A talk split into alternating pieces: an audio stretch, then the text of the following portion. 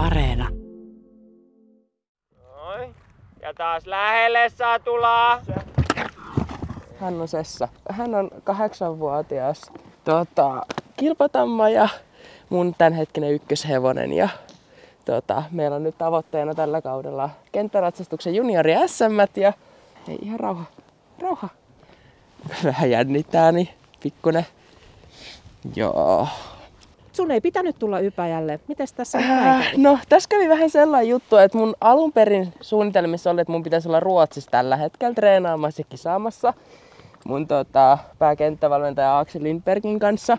Mutta sitten siellä oli sen verran koronaa ja sitten vielä vähän tota päälle niin hevosten EHV herpesvirusta, niin tehtiin se päätös, että ei uskallettu lähteä. Ja sitten kun kahden hevosen vienti sinne, niin sekä ei ole mitään halpaa puuhaa, niin tuli tota, ajateltiin vaan, että mieluummin sitten katsoa vaikka ensi keväänä, että kun on vähän rauhallisempi tilanne, niin helpompi päästä lähteä. Ja tota, no sitten tuli tää onneksi huikea chanssi, että soitin sitten Elmalle, kun Elma on mun ää, Kaakon liittovalmentaja, niin se on nyt tosiaan muuttanut tänne hevosten kanssa Ypäjälle tota, väliaikaisesti, niin soitin hänelle, niin sit onneksi täältä sain paikan ja oli kyllä ihan mahtavaa, koska tää on ollut tosi opettavaista päästä tänne näin treenaamaan ja kun päivittäin pääsee niin kuin joka päivä käytännössä asuu hevosten keskellä, niin mä itsekin muutin tosiaan tänne Ypäjälle tota, pieneen yksiön tuohon Jukka Rantasen mökkeihin ja hoidan kouluun etänä täältä näin ja treenaa hevosten kanssa. No mitäs tämä kuukausi on sujunut? Sä oot suurin piirtein kuukauden ollut täällä. Se on oikein mahtavasti, että tota, äh, totuttelemistaan tässä on ja iso vastuu silleen, että varsinkin ton koulun kanssa, mutta kyllä tämä niin on ollut ihan älyttömän huikea chanssi mulle ihan niin kuin kaikin puolin, että on päässyt, päässyt tänne näin hevosten kanssa. On. Kauheasti pitäisi päästä liikkumaan pienen. niin, tietysti. Ei, se on rauha, rauha. Mitä sä oot alun perin innostuit hevosista? Aa, no tota, se, se itse asiassa lähti, mä olin 8-9-vuotias ja tota, mun äiti on ensiapukouluttaja ja tota, se sitten sai töitä yhdeltä ratsastustallilta meidän ihan läheltä ja tota, sit sieltä tota, tarjottiin mun pikkusiskolle ratsastustunteja, semmosia alkeistallustunteja silloin ja sitten kysyttiin samalla, että haluaisinko mä lähteä messiin siihen mukaan ja tota, tota, tota, totta kai munkin piti päästä kokeilemaan sitä ja sitten kun ekaa kertaa pääsi tuntiponin selkään, niin ties, että hevosten joukkoon mä kuuluin ja tää on kyllä se juttu, mitä, mitä mä niinku rakastan. Silloin kun mä aloitin sen harrastu, tämän harrastuksen, niin mulle silloin, tai me saatiin perheen kanssa ostettiin keskeiseksi yhteisen niin, tota, niin kuin harrasteheppa, sellainen nasu.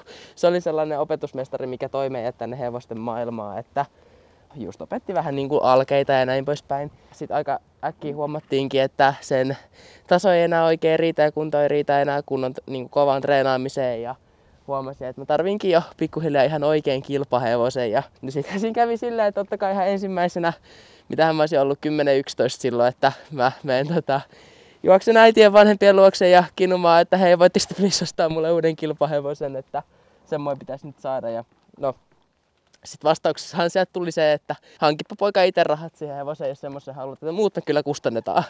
Että tota, näin. Ja siitä se sitten lähti kaikin puolin. Et ensim, ensimmäisiä puuhia, mitä mä tein, niin se oli talvi silloin ja otin ihan kuulkaa lumikolan tuossa niin pihasta ja lähdin kertaamaan pikkukylää ympäri ja vanhuksien teitä kävin kolailemaan ja sain siitä sellaisen 10-15 euroa rahaa per kerta. Ja kuukauden oli sitä about tehnyt ja mä olin tienannut silleen vähän reilu ehkä parisataa euroa. So, ei, rauha.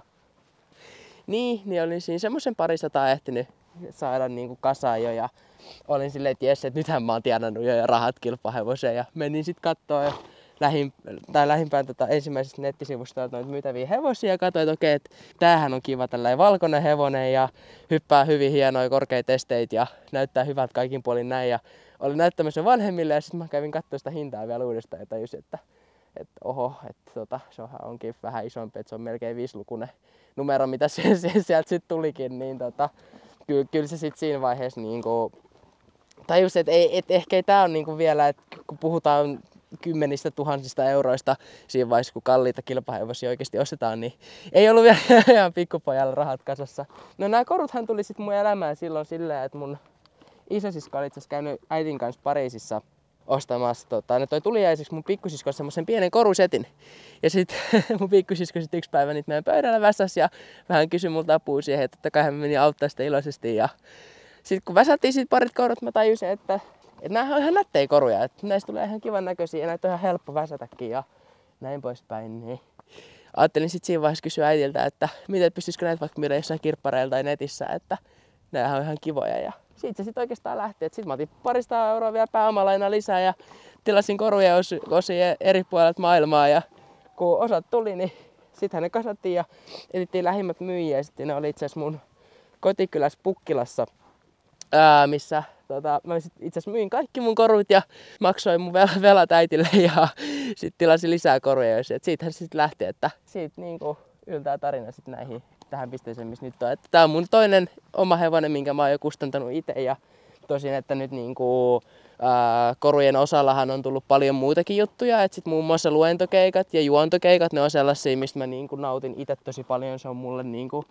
mä tykkään esiintyä tosi paljon, niin niitä on tehty paljon ja okei, nyt sen tietty korona on rajoittanut aika paljon, että valitettavasti niitä ei ihan hirveästi nyt ole ollut, että mullakin viimeinen keikka taisi olla puoli vuotta sitten, mutta tota, sit jos ei ole si- sitä pystyt tekemään, sitten keksitään muuta. Ja sitten mä opettelin kengittää hevosia mun oman kengittäjän kanssa ja pyörin sen apupoikana, assarina aina mukana ja tienasin sieltä välillä aina rahaa ja pystyy melkein kengittämään oma hevosenkin itse, että ei ihan täysin, mutta melkein.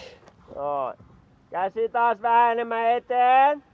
Noin. Yrität päästä. Mä oon ollut pienestä asti tosi niin kuin, aktiivinen poika ja silleen, mulla on ollut tosi paljon virtaa ja tehdään ihan kaikkea koko ajan ja että se virta ei oikein koskaan loppunut. Ja kyllä se sitten niin kuin nämä hevoset on se, mikä mua innostaa tekemään tätä. Että siinä vaiheessa, kun oikeasti jos jostain tykkää tosi paljon, niin kyllä siinä vaiheessa niin kuin valmis uhraamaan vaikka koko elämänsä niiden, niiden pariin, niin kuin mulla nyt tässä on käynyt. Et no, tota, mitkä sulla on nyt sitten tavoitteet? Ää, tosiaan niin, tämän kanssa mulla on tavoitteen se, että päästäisiin juniori SM tuota, starttaa tänä vuonna. Ja kenttäratsastuksen. Kenttäratsastuksen, joo. Kenttäratsastuksen Junnu SM ja sitten vakiinnuttaa sitä helppoa, helpon tasoa kentässä, että 100 luokkaa, 100 senttimetrin luokkaa, puhutaan niin metriluokista, niin se on niin kuin lähinnä se, että haetaan nyt vielä niin kuin rutiinia ja kehitetään hevosta ja kehitetään varsinkin minua, koska itsekin on vielä niin amatööri, että nyt lähdetään niin kuin rakentaa askel kerrallaan niin kuin kohti parempaa. Tuut vasemmalta ja katsot, että se ei taas kaadu liikaa sisäjalan päälle heti tehtävä. Elmo Jankari, valmennat Arvia. Oot vetänyt esteharjoituksen juuri Arvilleen. Mitäs sanot Arvin tulevaisuudesta kenttäratsastajana? Oikein hyvä. Siis Arvillahan on kaikki mm, sillä tavalla mahdollisuudet ja palikat kohdallaan, että tämä ikäluokkahan on nyt hirveän tärkeä seuraavat pari-kolme vuotta, mikä määrittelee sitten hyvin pitkälle, hyvin pitkälle eteenpäin. Että tämän ikäisenä, tämän ikäisenä niin kuin ihmisen biologisesti niin kuin motoriikka ja, ja tällaiset niin kuin kropan, kropan kehittyminen alkaa olla valmista, että sitten meidän pitää niin kuin pystyä keskittyä enemmän lajiharjoitteluun, joka on, joka on sitten se kaikkein oleellisin asia, asia tässä kohtaa. Että kyllä mä näen hirveän paljon aina tässä kohtaa on tietysti näillä nuorilla urheilijoille niin on, tulee just on koulu ja, tai opiskelut ja sitten erilaiset muut paineet, mitkä toisilla sitten vie enemmän ja toisilla vähemmän, että se on varmaan kaikissa lajeissa vähän sama. Kyllä, kyllä mulla on vähän silleen että tässä näin, että kyllä näille on niin paljon antanut omasta elämästä ja on valmis antaakin, että kyllä se haaveena on nyt Grand Prix-luokkiin päästä vielä jonakin päivänä hyppäämään, mutta että kyllä se, se, se, vaatii tosi paljon aikaa, tosi paljon treenaamista, tosi paljon niin kuin, uhrautumista näille. että se ei ole mikään niin kuin, pikkujuttu tai pieni prosessi, että se vie kymmeniä vuosia, kun päästään sinne huipputasolle, mutta sinne päin päivä kerraltaan, askel kerraltaan ja rauhaa hiljaa hyvä tulee, eikö niin?